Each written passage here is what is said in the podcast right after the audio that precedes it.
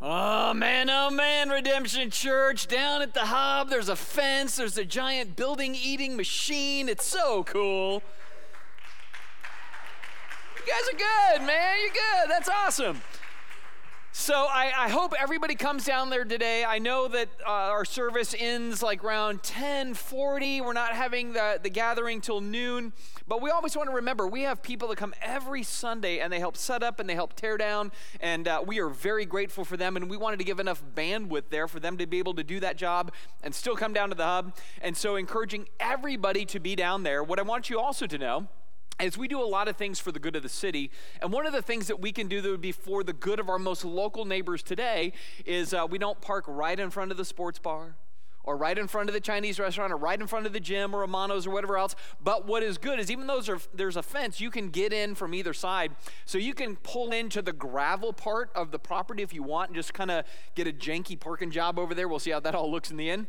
Or you can park behind the sports bar and all of that down there in the lower portion behind. That would be great as well. But we hope everybody comes down today because this is pretty exciting. This has been years and years in the making, and it's not programmatic. We're just going to come together. We're going to just share a couple words, pray together. Anybody who wants to pray, we're going to have a microphone for anybody to do that. But it's just a time of reflection and thankfulness, and so it's going to be great. Hopefully, everybody makes it down there. That's the first thing. Second thing, I am wearing my spring shirt. I am wearing my spring vans because I'm really really trying to get spring to show up, all right? This is my gravity pull for spring to come. We'll see if it happens. All right. Beyond that, we have an app. In the app, there are notes. If you want to follow along today, that would be fantastic. We have all kinds of stuff there, blanks to fill in, ideas to have, and also questions at the end, both for regroups or just anybody's personal reflection. But today is going to be a day that is going to be some fun and some heavy. All right, it's all going to be in there because this is what John is giving us as a gift for our refinement and our betterment. So I'm going to go ahead and pray, settle our hearts, get ready for today. We're going to dive right in. So if you join me, I would love that. Jesus, uh, we come before you as a people who are frail, who are um, all too human, and yet we know that your presence resides in your kids. And I, I, pray that as we go through this today, we are mobilized and inspired to lean into the love that you desire to uh, reveal through us. Uh, that we would be uh, repentant and, uh, in some ways, corrective to the areas where we know we haven't done this so well. But from that, we will be even more moved to highlight what it is that you have us to do in this world. And so we ask for your grace to really shine among us today. We ask for your love to shine through us to a world that desperately needs to see it. And so, Jesus, we look to you, we thank you, and we love you in your good and kind name. Amen. So, I was thinking about this week going into it, and I was thinking about symbols, and I was thinking about the power of a symbol and how, in one simple image, it is loaded with all sorts of background and thought and everything else. And so they communicate information rapidly. And so, with that, I thought, hey, I'll give a little pop quiz, give a little test, and see how well we know some of our symbols in our world. And so I thought it would start easy, low hanging fruit with this first symbol right here. What is this symbol? Peace symbol, right? And when you think about the peace symbol, you think probably like hippies and bell bottoms and Woodstock and Volkswagen bugs and all that kind of stuff, right? Like you see the symbol and instantly you're like, oh, it snaps tie dye into my vision or whatever else, right? That's how a symbol communicates a lot. How about this next one right here?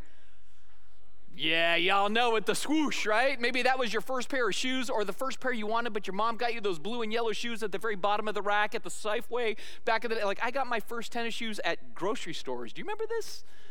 And they're always blue and yellow and just janky looking colors, but hey, it was fun, right? So, but we think like Michael Jordan and sports and all that just in a single symbol.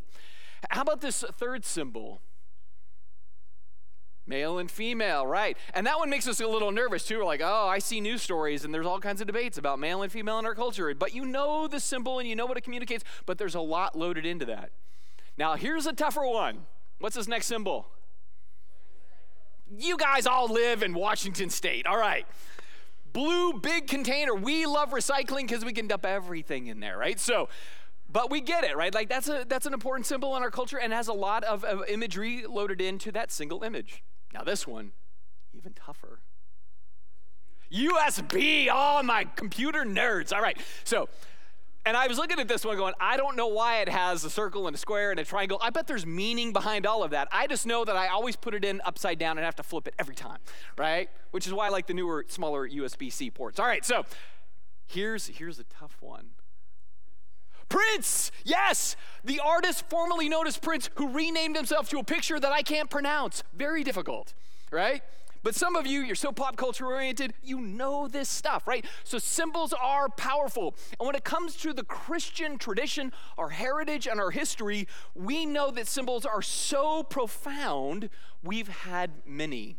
In fact, here is a collage of some of the symbols that we use. And as soon as people see these, they know that there's a message embedded into there, whether it's like scripture or Jesus or the fish and loaves, as far as what he, when he fed 5,000, or we see a chalice and bread and we think communion. And all of that has this rich, deep communication to reveal. And as I was thinking about all the symbols that Christianity has, I was like, which symbol is the most important for us as a people to reveal to our world. If we were to give symbolically anything to communicate much with little, what would be the symbol that we would want to really embody? And I thought about it and I thought it is the symbol of love. It is the essence of love that we want to embody, to capture, and to communicate to our world whether it be love of each other, love of our neighbor, and I think most profoundly, love of enemy. I think that's an otherworldly thing. I think that's really what makes Christianity's love unique is that like we need to lean into love a neighbor because God loved his enemy by sending his son because we were enemies of God, Paul says. And in love, he reached out to his enemies to rescue his enemies and make them friends. And so to me, the most powerful symbol that we want to embody is love for our world and love in our world. And this is very much John's theme, right? We have now spent a couple of months in John's first letter, this blog that he kind of revealed to all sorts of different Christians during his era. And in First John, there are three major sections where he highlights the importance of this love thing. And so today we're in the second of his three declarations regarding love and how we are to embody this thing that Jesus has shown to us. And as he does it today, he's going to tell us both about the profound power that is revealed when we love well, and also he's going to talk about the destructive force when we do not love well. And he's going to do it in very extreme ways. So, if you are not necessarily using our app for the notes, but you want to open your Bibles or tap to your Bible app, we're starting in 1 John chapter 3, verse 11. And here he sets the stage for the second half of his letter. He says in verse 11, This is the message you have heard from the beginning, that we should love one another. Now, what's interesting when we look at John's literature, uh, he's used this phrase before what you heard from the beginning, the message from the beginning. He did it at the beginning of the letter in chapter 1. And there he's like, This is what you've heard from the beginning God is light, a very definitive thing. And from this reality that God is light, from God's light comes God's life unto our lives. Because light, like sunlight, produces life for the world. And in the same way, God's light in our life produces life.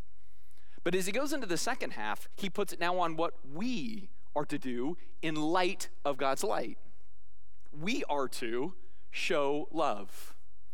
Or at least what he says is we should love one another. And, and I think that's interesting because the first time when he speaks of God, it's just solid. This is who he is. But here now it's what we should do. And should is an interesting word, right? Because there's things we know we should do. We should exercise. We should eat better. We should save. We should take some time to rest. Matt should be nicer about cats. So many shoulds, right? What a should is, is a fork in the road, right? I should do this, but I might do that. And, and so John strategically places this word before us because we know we face these forks in the road of what we should do. And so, in light of this, he's going to go very hyperbole again. We've talked about this with John. He's very kind of black and white, good, bad, evil, righteous. Like he loves to go to these extremes.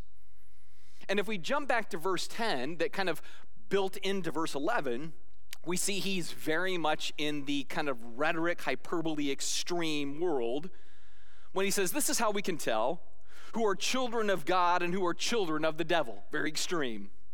Anyone who does not live righteously and does not love other believers does not belong to God.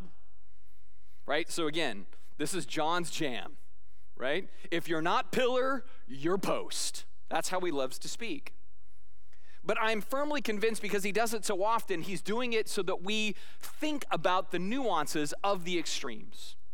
Just as Jesus used extremes to get us to think about the deeper nuance and to contemplate a thing, I think John is really using the tool in a similar fashion. But if we take the extremes for a minute and then we kind of build it out to more of the nuance, what we're getting at is there seems to be two ideas around love. There is either diabolical lovelessness or there's divine love. Right? That's kind of the extremes. But as I was saying, these extremes kind of operate on a gradient. So, diabolical love, we'd put it on the absolute red end of the spectrum, and then we might take divine love and put it on the absolute green. But in between all of that is this range. And, we're all going to grow in that range. Like, if we're a new Christian, we might start out with a kind of a young or juvenile form of understanding love because we're coming from one understanding of it into a new one, and then we grow and mature over the course of time, and we get better at that. But there's still the extreme ends. And so, on the extreme end of God's profound divine love, we even think about the cross, we think about Jesus. The ultimate example of love, right? That when we were hostile, hateful, unwanting, here he is on the cross saying, God, forgive my haters. They don't know what they're doing. I'm doing this in love, even though they hate me. It's profound. That is the ultimate extreme kind of display of divine love. On the opposite end, when it comes to diabolical lovelessness, just your average house cat is kind of that embodiment what Matt should do versus what Matt does do. All right, so I know I'm an evil person sometimes when it comes to cats, but that's yeah. So we get the extremes, right? But there is nuance there in the middle, right? There is. And so we dig into it more because some people may say, dude, I'm not loveless. I may not be as divine loving as God, but I'm not loveless. And go, right, because there is movement on each side of these things. In fact, under lovelessness, there is a number of synonyms. Things like hatred, contempt, disdain, hate, loathing, abhorrence, malice, malevolence, je- jealousy. I mean, there's a whole list of synonyms that can fall into this. So when we think about lovelessness today and John's kind of extreme language, be realizing that no, there's all sorts of other words that fall underneath there. And while we may not feel like we're loveless, we may struggle with some of these things. And on the flip, there are a lot of words for love respect, esteem, tolerance, regard, favor, to appreciate, prize, like, adore, all sorts of things. And so all of that comes into play. And what was interesting this week for me as I was looking at these synonyms, I was surprised by the fact that there are many more synonyms for lovelessness than there are for love. And as I thought about that, I just kind of thought, like, man, that may be something about our nature, right? That as a species, as a people, we may tend to be a little bit more adept at hate in all of its forms than maybe we are at love in all of its forms, right? Kind of the hues of love get lost sometimes in the shades of hate. And I think John knows this. And so he starts into that negative space first. He talks about the problem of lovelessness, and then he moves into how we're meant to love. And so I want to kind of look at that this morning by looking at the first thing in your notes, which are the layers of loveless living. The layers of loveless living. And as much as there's this diabolical thing, it plays out in maybe kind of subtle different forms. The first is what I'm going to call the uh, murderous spirit. Right? That John's going to launch right into that. Like sometimes the way we're loveless is we just have kind of a murderous heart. And to highlight this, he turns to kind of the kingpin killer number one. He turns to a dude named Cain. Goes way back into Genesis. He says, We really need to love. If we're born to God, we love. If we're born to the devil, we don't love. And therefore, we must not be like Cain. And he's talking to Christians here. We must not be like Cain. So he's letting us know we can fall victim to this.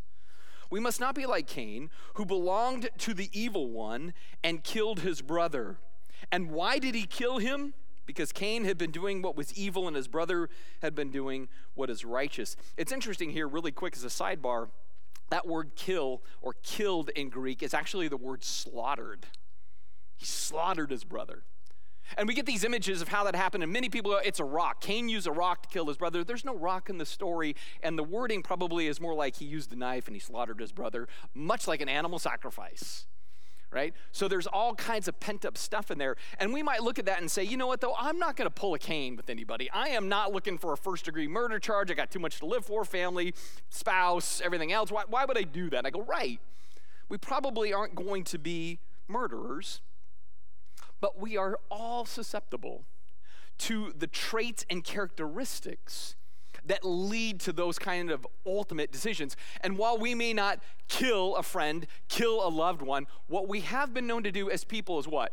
Kill off a relationship, right? Treat a person as dead to us. Uh, that, that can happen, right? So it's not physical, but it's emotional, it's relational. And if we go back and look at the story of Cain, you see both the warning and solution built into the whole fabric of how we face this. So, most of us probably know the story, but Abel brings the sacrifice to God, and God's like, I approve of that sacrifice. Cain brings his, and God's like, no, for whatever reason that we don't know, he doesn't approve of it. And so Cain's very angry at his brother Abel. And so God says, Why are you so angry? Why do you look so dejected? You will be accepted if you do what is right, but if you refuse to do what is right, then watch out. Sin, he says, is crouching at the door, eager to control you, but you must subdue it and you must master it. See, I appreciate the warning there because I, I think about it in our own lives where something happens and somebody does something to us, and from that we feel anger and we feel dejected. And in that moment, then we have a decision, just like Cain had a decision. Am I going to do what is right? Or am I going, going to do what is retaliatory? You've hurt me, so I'm going to hurt you. Or am I going to do something different than that? So we all face the fork in the road, especially when somebody hurts us, frustrates us, angers us, insults us, irritates us in some way, right? It's all there. Because when that happens, that, that, that desire, that sin of wanting to slander, gossip, fight, lash out, assassinate their character in some way. It's right there. Like it says, it's creeping at the door of our heart and our soul and our perspectives, right? And so, are we going to retaliate? Are we going to have revenge control us? Are we going to get control of that impulse that we feel? Because here's what I know from experience when I get hurt by somebody, and the closer they are to me, the more hurt I feel. When I get hurt by somebody, what's my first response? I want you to feel the hurt that you've hurt me with. That's what wells up inside. That's the first trigger that we can all wrestle with. Cain went all the way with it. We may not go all the way it, but we may do other things that are in the same spirit of the murderous spirit. And this is why we need to take the advice that God gave Cain. You must master and subdue that urge, right? When your spouse says something that hurts you, instead of being like, oh, yeah, well, then let me say something, and now we're going to get embroiled in a big old argument, you hold it back, right? That would be controlling and subduing versus unleashing and just rushing into folly, you know? Or with somebody at work or a neighbor, whatever. Like, it doesn't matter. It's just realizing that, man, I must master this thing before it masters me. True love is going to do that, but the lack of love will not. And what's amazing when you read through the New Testament is if God's life lives in us, God's light lives in us, as John has been saying, then his love will come through us. And so we have the, the capacity in the Holy Spirit and in God's power to hold this stuff back through him, but we need to rely on him to do that. And boy, sometimes that decision is hard, right? It's hard, but it's it's the evidence of the life of God in us. In fact, John says in verse 14, if we love our brothers and sisters who are believers, it proves that we have passed from death to life. So, loving, even when somebody does something unloving to you, that shows there's real God life in you. But a person who has no love is still dead. I mean, these are strong words from our man here, right? But they make us pause. But that's not the only spirit of lovelessness. There is a second layer in all of this, probably uh, less sinister, but still, according to John, diabolical. And that's a hateful spirit. A hateful spirit, he talks about in verse 13. He says, so Don't be surprised, your brothers and sisters, if the world hates you. Like, that's a thing that the world does right? Like Jesus talked about this, right? Point blank, he's like, You want to follow me? The world's going to hate you. I'm always surprised when Christians get angry that the world hates them. How dare they're persecuting us, the liberals, the left, media, Hollywood. I'm like, we all signed up for this, man. Like he told us, they're gonna not like you, and when they don't like you, you know what you get to do? You get to love them anyway. Like, no, we're gonna gripe about them and complain and boycott them in some way. And I was like, no, I called you to love them. So we shouldn't be surprised if the world hates us. Paul says, hey, that's just the tapestry of how the world works. The world is really good at hate. Now, in that, let's be honest, sometimes what the world's good at is they love their own and then they hate those who are not their own. That's true. Right? And that happens in all sorts of contexts where it's like, my tribe is cool, but if you're opposite of my tribe, you're bad. But that happens in all sorts of ways. Just turn on the news. Right? The tribe of the, the right hates the tribe of the left, and the tribe of the left hates the tribe of the right. Conservatives hate liberals, and liberals hate conservatives. MSNBC hates Fox News. Fox News hates MSNBC. They do news on each other's story network stuff. I'm like, what? MSNBC, why do you care about what Fox News is doing? Vice versa, why do you care? But there's this deeper, like, animosity. Now, sometimes they even hate within their own camp. Strangest thing, I was watching the NRA conference stuff, and Mike Pence got booed at this NRA convention, you know? And here's this guy. I have people that are close to me that are friends with Mike Pence, and they're like, this guy is legit. He loves Jesus first and foremost above, above anything else. And there's this group of people that come together, and many of them would claim to be Christians, booing a fellow Christian. Like the very opposite of love. Right? So strange to me. So there's all these conflicts all this division. And division is easy, division sells, division gets followers. Lovelessness is so easy to spin up and maintain. Right? But it's so hateful. And John warns anyone who hates another brother or sister is really a murderer at heart. And you know, the murderers don't have eternal life living in them. Again, it should cause us to pause. How many times do I sound hateful, hurtful, angry at, in particular here, fellow Christian, but just in general to the world around me, right? Because these are serious things in John's equation. They are opposite of God, diabolical, not divine. But then there's the third layer. And this one, I confess, this is a tough one for me, which is the indifferent spirit. The indifferent spirit is verse 17. He says, If someone has enough money to live well and sees a brother or sister in need, but shows no compassion, how can God's love be in that person? His friend James says something similar. He's like, if you've been touched by the free gift of God's grace, you've been enriched by his love, then how can you look at somebody else and not show that grace? Because people who have been moved by grace should move in grace. People who've been touched by divine love should want to reveal that love in divine ways to the world around them. In fact, if anything, for John, the real proof that someone has union with God is not what they claim or defend or espouse or profess, because that's easy. That's easy to raise a hand and say, I'm in the club. But, but, but what's really challenging is to pour forth authentic expressions of otherworldly affection. That's very, very difficult. That is a challenge. But that is what we need to be and what we need to embody. Yes, it's hard. Yes, it's sacrificial, but it's also incredibly beautiful.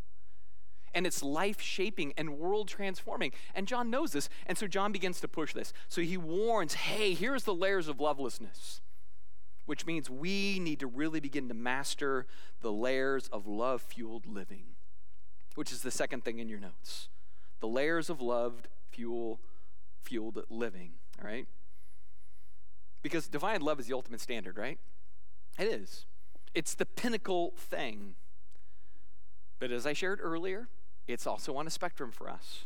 And we're learning and we're growing in our humanness to learn to rely on more, or rely more on God's love in us, to surrender more to God's love in us, to uh, kind of go to war with our own worst impulses, and again, submit to God's best impulses in us. All of that is going to be in the equation and in the mix. And so we want to realize that. And so we want to get really, really awesome at this as best as we can. And when I think about love, I think there are equally layers. Just as there are layers in lovelessness, there's layers in love. The first, the easiest, is the layer of affection.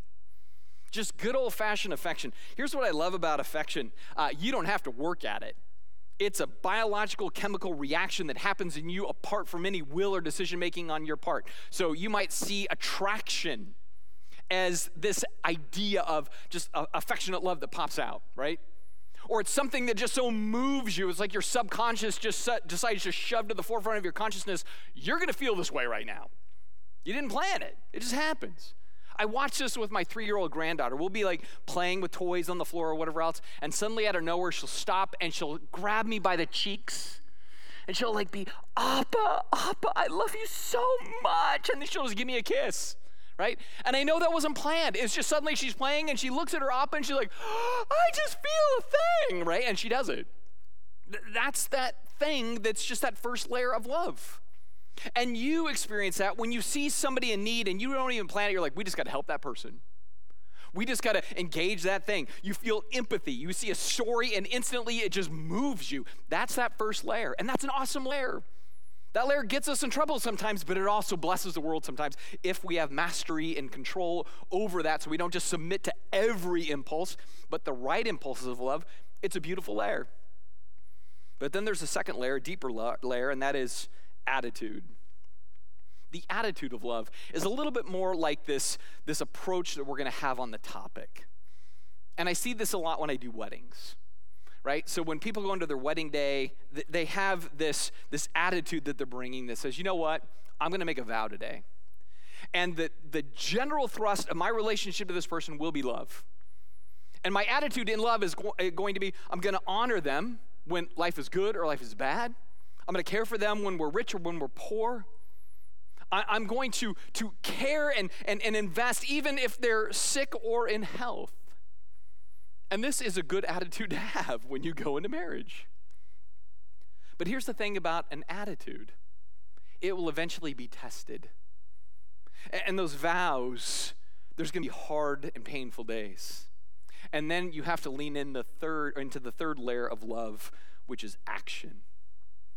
And the action of love is saying, you know what, I'm going to do the next right thing, not because I feel like it, but because I've pledged myself to it. I'm committed to this idea of love. I'm loyal to this idea of love. And I find in our own Christian walk, we sometimes have to really lean into this layer, right? Like, like between myself and God, there are times where I'm tempted to do a wrong thing. And it's in that moment I have to decide I love God more than I love this temptation before me. Or there may be a time where somebody shows you some romantic affection and you go, you know what? I love God and my spouse more than I love the attention of this affection that is coming my direction. And so I'm going to choose the hard thing and love my God and love my neighbor and love my spouse more than I love this other person that I probably should have this relationship with or when I'm tempted to lie to get out of trouble. No, I love God and this person I would lie to more than telling the lie to get myself out of trouble. So, all of that is that action oriented love. And it goes back to I'm going to choose the next right thing, not the expedient thing, the self protecting thing, the self gratifying thing. No, the truly loving thing. All of this distills down, in my opinion, to the ultimate, deepest concept of love for the Christian, which is love as an axiom. Axiom is a Latin word which means fundamental proposition or a base principle. And for us as followers of Jesus, knowing that God is love, right? This is the, the, the, very essence of his being. For us, what it means when it comes to love is that doing love, acting in love, fulfilling love is more than just moral commandment obedience stuff. Uh, in, in, fact, if anything, I, I kind of see love as like a law of nature. It's as indelible and immovable as gravity or quantum entanglement for all of you science nerds out there. Like, whatever it is, like, it's so, so stout, so anchored that we go, this is what we live or die for. It is the biggest idea of the scriptures, which means doing love is more than just nice or good or kind. No, it's God is love, God is in you, and God in you wants to love the people around you, and therefore we love because of this very dynamic, right? That's why we do it.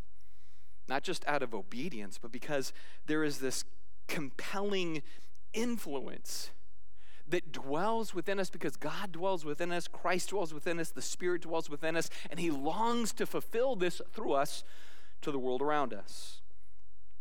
Now, again, I'm not claiming that it's easy or simple or convenient, but it's necessary. It's to be the thing that primarily motivates us, and it's to be the thing that we seek to grow in and get better at. And the reason is because of verse 16 we know what real love is. Like, there are a lot of people that go, Man, I don't believe in Jesus, I don't follow him, whatever else. So they may not know what real love is. But we know what real love is because Jesus gave his life for us. And so we ought, there's like the should word, we ought to give up our lives for our brothers and sisters. That's the ultimate way we love. We go, It's, it's you before me. I look out for your needs and consider your needs more than I consider my own. That's the totality of love. Therefore, he says in verse 18, Dear children, let us not merely say that we love each other. Let us show the truth by our actions. Our actions will either show that we belong to the truth, so we will be confident when we stand before God. See, it's easy to say stuff, but boy, it's tough to show stuff. But, but when I think about that, I go, man, that's the real proof that we believe this. Right? The real proof that we believe Jesus and what he said and what he did is we lean into doing this thing called love divine oriented, Holy Spirit driven love. And this is where I'll just be straight with you. I've wrestled with this one for a long time.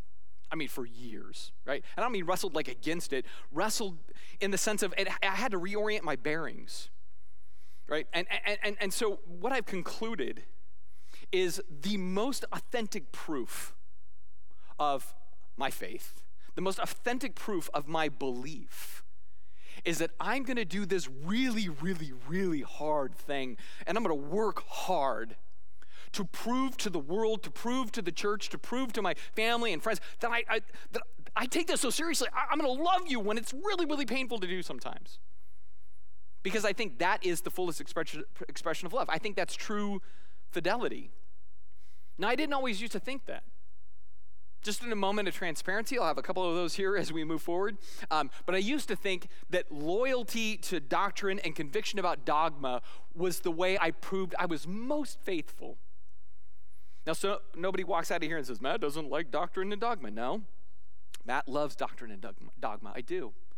But what I found was it's a whole lot easier to sound feisty and fighty about those things and to say that's how it's proof that I'm loyal as opposed to what's really, really hard is to say, or I'm going to lean into loving really unlovely people, loving people who don't like me, and, and, and, and, and say that's the real test of my fidelity.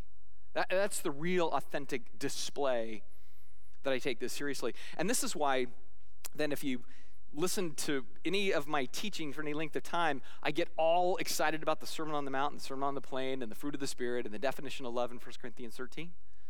I get excited about those sections because it's not like they're the only sections in the Bible, but I go, they're the clearest encapsulations to me of how I can go do love, right? So it's like, here's the commands and the ideas and the spirit in which I do this thing. And so my attitude is almost like, if I can master that, I'm ready to move on to the next things. But I really got to master those. And, and I don't. So I'm always looking back at them and how do I do this? How do I love effectively? And I'm not pushing this idea of love because hey, this is Matt's big idea. I'm pushing this idea of love because Paul actually says it is the most important thing. 1 Corinthians chapter 13 verse 1. He says if I could speak all the languages of earth and angels but didn't love others, I would only be a noising gong or a clanging cymbal. If I had the gift of prophecy and I could understand all of God's secret plans and possess all knowledge, and if I had such faith that I could move mountains but didn't love others, I would be nothing. If I gave everything to the poor and even sacrificed my body, I could boast about it, but if I didn't love others, I would gain nothing.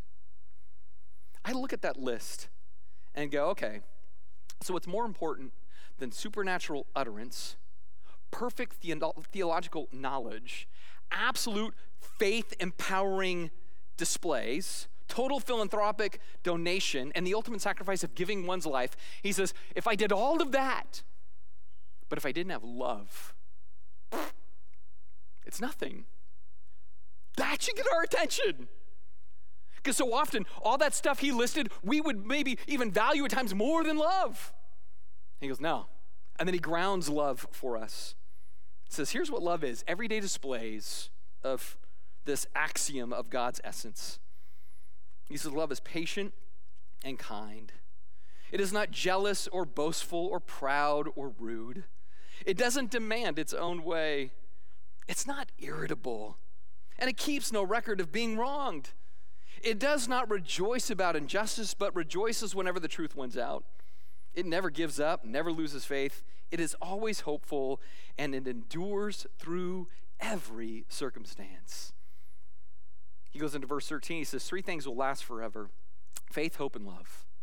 And the greatest of these is love. And I think about that. Like Jesus tells us point blank the greatest command love God and love your neighbor, right? Paul says, hey, if you love your neighbor, you do the whole law, right? Jesus is at the end on the final exam. The real question is Did you love well? Did you love me when I was poor, when I was naked, when I was imprisoned, when I was the least of these? Did you love me well? Because that's what he's measuring really in the end. It is the single greatest thing that Paul says endures forever. There's three things that really endure, but the top pinnacle one is this idea of love. And so I'm pounding this into the ground today because I'm like, we've got to get this right. There's so many things that I actually kind of go like in the margin of error that we get wrong, it's not going to be a big deal. But if we get love wrong, like the Bible's screaming at us, don't get this one wrong as much as you can. And I bring it all up because I think sadly we all know we haven't all been awesome at this. Just, and when I talk about this right now, I want to be clear what I'm talking about. I'm not saying you as an individual or Redemption Church as a single local church but boy, when I look at kind of the reputation of the kind of the conservative evangelical thing, and I know I talk about this a lot, but I think it's important because we've got to realize what we're paddling upstream against and, and what we're trying to correct on the stereotype front, right? That's important. And, and when I look at that, I, I go, would, would we say that our reputation is, man, those conservative Christians, they can't, they, they love too much. Would you shut them up a little bit? Back them down? Way too loving. We all know that that's not necessarily our reputation. And, and some of that, I want to be honest, I know that it is kind of, quote, persecution right? There's just people that are against the Bible and against God and against Jesus, and they just want to criticize and critique and pick us apart. And, and that comes with the territory of following Jesus well. That's going to happen because he promised it would happen. But there's other times where they look and they go, there's just not an alignment between what it is you espouse and what it is you do. Like going back to that passage in 1 Corinthians verses 4 through 7, right? Like we go, love, love isn't proud. But, but then sometimes the outside world says, man, you guys sound really proud morally. Like you, you're better than everybody else. You got it more figured out than everybody else. You scold everybody else, right? And so you're kind of proud morally, even though then you have leaders blowing out and SBC covering up all kinds of sexual misconduct cases and all the. Then they start to go like, "What about you?" Right? Or like, "Oh yeah, that's right, us."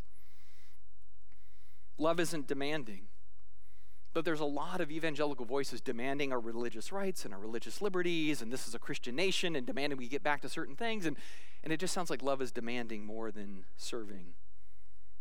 Love isn't rude. But there's a lot of people say, well, I, I see the Christian pundits in, in, in public, and they, they are rude to groups that they don't agree with. Love isn't irritable, but sometimes we're irritable about government and Hollywood and activist groups that we don't agree with, and we don't sound understanding and gracious and kind and wanting to come alongside and understand. It just sounds irritable. Love is hopeful, but sometimes we sound more fearful of economy and foreign nations and where the future's going and what the government's doing and those kinds of things. And, and this is where I go, man, the world is dying to see us embody love. Now, I know right now some are going, right, Matt, but John's not talking about loving the world, loving our neighbor, loving our enemies. He's talking about loving our brothers and sisters in Christ. So, what about that? Right? Here's what I know many of our critics, kind of out there, were once in here. Right? Some of our staunchest critics were once a part of our ranks and they left our ranks. Now, some left as they deconstructed because they're like, we just don't like the truth, we don't want it, I'm gonna do my thing. But others, they left because they were so deeply wounded. And they're like, man, I, I had a need, and instead of them coming alongside me, they just shot the sheep. The wounded ones in particular, and they, they don't know how to reconcile all of that, right? In fact, I will bet that there are many of us in this room or watching online that you would say the deepest wounds you've ever had in your life didn't come from the disbelieving world, but from the believing world. A pastor, a leader, a parent, a friend that was a Christian and in the name of Christ inflicted deep wounds that weren't rooted in love or grace. They may have thought it was rooted in truth, but in a way that was more deadly than helpful. Right? And, and from that, you still deal with it. Like, I can tell you as a pastor, uh, man, all, all, almost all of my life wounds come from fellow Christians. I oh, like I was thinking about it this week. I'm like, how many non-Christians have I ever been wounded by? And I'm like, uh, really zero. Right? Like I give them bandwidth. I'm like, okay, you know, I get that. But boy, and I get it, I swim in the fishbowl. Maybe that's normal. But after 52 years, if, if I'm still kind of like, eh, not really anybody that I've never felt really persecuted in a way that I felt so hated that I didn't get past that. But boy, lots of wounds in the church. Now, I know I'm pushing time here, and, and forgive me. Um, I'm going to try to accelerate this, right? But I, I had somebody recently said, hey, you know, I always appreciate it when you kind of share personal stories about this. And so this is about as personal as I, I can get with this. And it's not me directly, but it's tethered to me. And so I'm hoping you give me a little bit of grace in this. But some of you may or may not know, I have three kids. All right, so I have a 22 year old, 24 year old, 26 year old, and all three are not among our church ranks anymore. So all of my kids have kind of left the church environment. Right now, uh, two of them for sure go, We dig Jesus, but boy, the church wore us out growing up. And it's just not safe space, right? Now, one of my kids is like, I'm, I'm much more out than having consideration to be in. And it's my 22 year old, uh, he's gay. And when you're a gay kid in a pastor's home, and that first starts to kind of come out in your life like at 12, 13, 14, I'm so sad. I'm, I'm ashamed to say, even as a parent, that instead of being motivated by love, I was motivated by fear, right? And, and in the fear of my motivation, it was less fearful of God. I was more fearful of my fellow Christians and how they might respond to me because I'd spent many years getting responded to in all sorts of ways that were hurtful. So then I kind of put that into my kid. And instead of trying to figure out a way to really kind of nurture a disciple through a hard time, I kind of used fear as my motivator. That is my failure, right? Because now for him, he's like, and we have a good relationship. We patched up a lot of things. In those early years, I was able to say, dude, I, I handled this really, really wrong, and he's forgiven us for that. But I'm, I'm just saying, you can have well intended things, but it's absent of real love because you're motivated by fears, and that's never going to be a healthy way to approach it. Right? So there's that one. But then my other two kids, I asked them this week, and I asked them for permission to be able to share all this on Sunday because I don't ever want to talk about my family and not get permission. And I said, Can I just walk me through this estrangement? You know, you dig Jesus, but you don't, you struggle with the church. And it's not per se just redemption church, it's just their experiences. And, and so I was talking to them, and, and they said, You know, Dad, the first thing is we spent our whole life growing up listening to people just beat you up. right? People would say things and leave the church, or there'd be things about you. In fact, my oldest was talking about this time uh, at youth group. She was probably about 14 or 15. She was a part of like a peer group of leaders. And, and there was a group of kids that were all going to like Mars Hill Church on Sunday night to the stuff. And then they would go to Redemption on Sunday morning. And it came to this point where they're like, we want to go to, to Mars Hill on Sunday morning and not just Sunday night. And so they had this meeting about it. My daughter's in this meeting, and they're just kind of saying, like, you know what? Matt is boring. He's not funny. Mark's awesome. He's cool. They're doing cool stuff. Matt just kind of sucks. And my daughter's sitting there trying to figure out how to defend her dad against a group of her peers that are just dogpiling her dad. And she finally just broke down in tears and left. And nobody really kind of checked on that either. And she goes, Dad, that was just kind of the start of me saying, This isn't a safe place for me. Christians can be really, really mean. And just, there was this illustration they did at youth group one time where it's like you're standing on a chair as a Christian and there's a non Christian on the ground and you're trying to pull them up into the chair, but they're going to have more leverage to pull you down. And so, kind of the message was your non believing friends are more dangerous than, than your believing friends. And so, you know, be careful on the chair. And she goes, I didn't understand because I, I had been so hurt by Christians, but my non Christian and other believing friends were safer for me. I, it didn't compute. Now, in telling like that story, and there was more to it, but it kind of gives you a sense of it. Here's what I'm not asking you to do. I'm not asking you to come to me and say, "Is it me? Did I do it?" Right? I, I'm not asking you to like DM my daughter after service today. You know. I'm not doing it to shame anybody. I'm not even doing it to try to hurt anybody's feelings or say, hey, we got to try to put the toothpaste back in the tube. But like both my daughters were here for Easter, and I asked them, how did it feel? And they're like, we were just on guard. This doesn't feel safe. And it's just their history, right? Now, again, being a pastor's kid is different. And it's not to say that they don't hold opinions and thoughts that, that even we disagree on, because there are things we certainly disagree on and everything else. It's not to say that isn't true. But their experience over the course of their life was you know what? There was more law than love, there was more shame than grace, there was more rules than relationship. And maybe ultimately there was in that more hypocrisy even than humility. And so for them, they're like, we love love, but we didn't always see love. In fact, sometimes we were confronted by the opposite thereof. And so I know I've failed in this realm, as I've shared. And I know there's probably some of us that go, man, maybe I failed too. But I want us to get better. And that's why I share the story, because I believe we can get better at this. I'm desperate for us to get better at this. I, I, think fellow believers are desperate. And certainly the world is desperate to see real love because I believe in Jesus there is real love. And he wants to show that through us if we submit to him.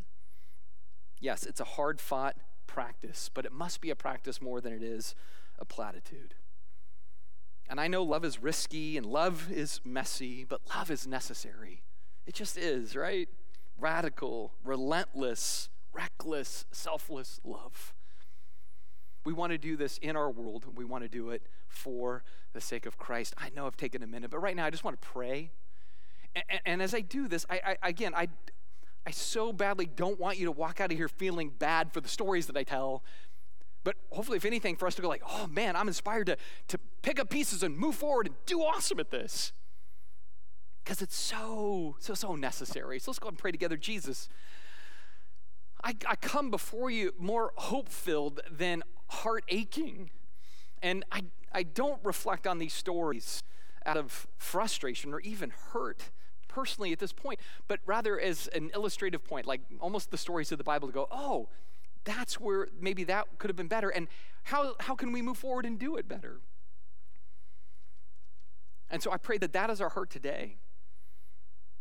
In fact, I think about the very next words that John would say in this letter, which is, Hey, if our conscience condemns us, you're bigger than our conscience and you know all things. I, I, I pray that we don't feel condemned as much as we feel mobilized and moved. And so, Jesus, help us to love well. Help us to love you well. Help us to love fellow believers well. Help us to love our world well because, as I said, I think that changes the world. And so, I thank you. I praise you. We need you. And we ask that we surrender to your love to flow through us because you are the one that lives in us. We thank you in your good name. Amen.